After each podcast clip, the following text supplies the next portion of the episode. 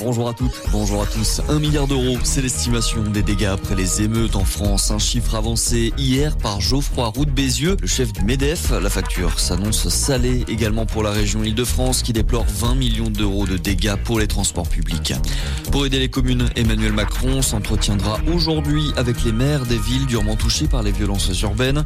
Le chef de l'État a pu s'entretenir au téléphone avec Vincent Jeanbrun, le maire de l'Aille-les-Roses, dont le domicile a été visé par une attaque à la voiture bélier ce week-end. Le chef de l'État lui a réitéré tout son soutien. Il lui a promis des solutions. Des rassemblements ont également eu lieu hier midi devant les mairies de France en soutien aux élus agressés. En parallèle, la cagnotte solidaire ouverte pour soutenir la famille du policier auteur du coup de feu mortel qui a tué le jeune Naël a passé un cap. Elle dépasse désormais le million d'euros. Elisabeth Borne a réagi à ce sujet. La première ministre a déploré que cette cagnotte, lancée par une personne proche de l'extrême droite, ne contribue pas à l'apaisement. La fin du suspense pour une partie des élèves de terminale ce matin. Les résultats du baccalauréat sont dévoilés à partir de 8 heures dans certaines académies.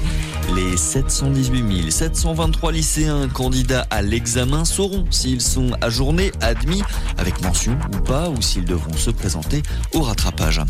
Dans le reste de l'actualité, 10 femmes, 25 enfants rapatriés en France. La nuit dernière, ils étaient jusqu'ici détenus dans un camp de prisonniers djihadistes situé dans le nord-est de la Syrie. Arrivés sur le tarmac de l'aéroport de Villizy-Villacoublay, une partie d'entre eux ont été escortés sous bonne garde jusque dans les locaux de la DGSI. Neymar écope d'une amende de 3,3 millions de dollars. L'attaquant du Paris Saint-Germain a été condamné au Brésil. Il était poursuivi pour avoir construit un lac artificiel sans autorisation dans son manoir situé en banlieue de Rio de Janeiro. Et puis en cyclisme, une victoire belge sur le Tour de France. Jasper Philipsen s'est imposé au sprint à Bayonne hier à l'issue de la troisième étape. Bonne journée à tous.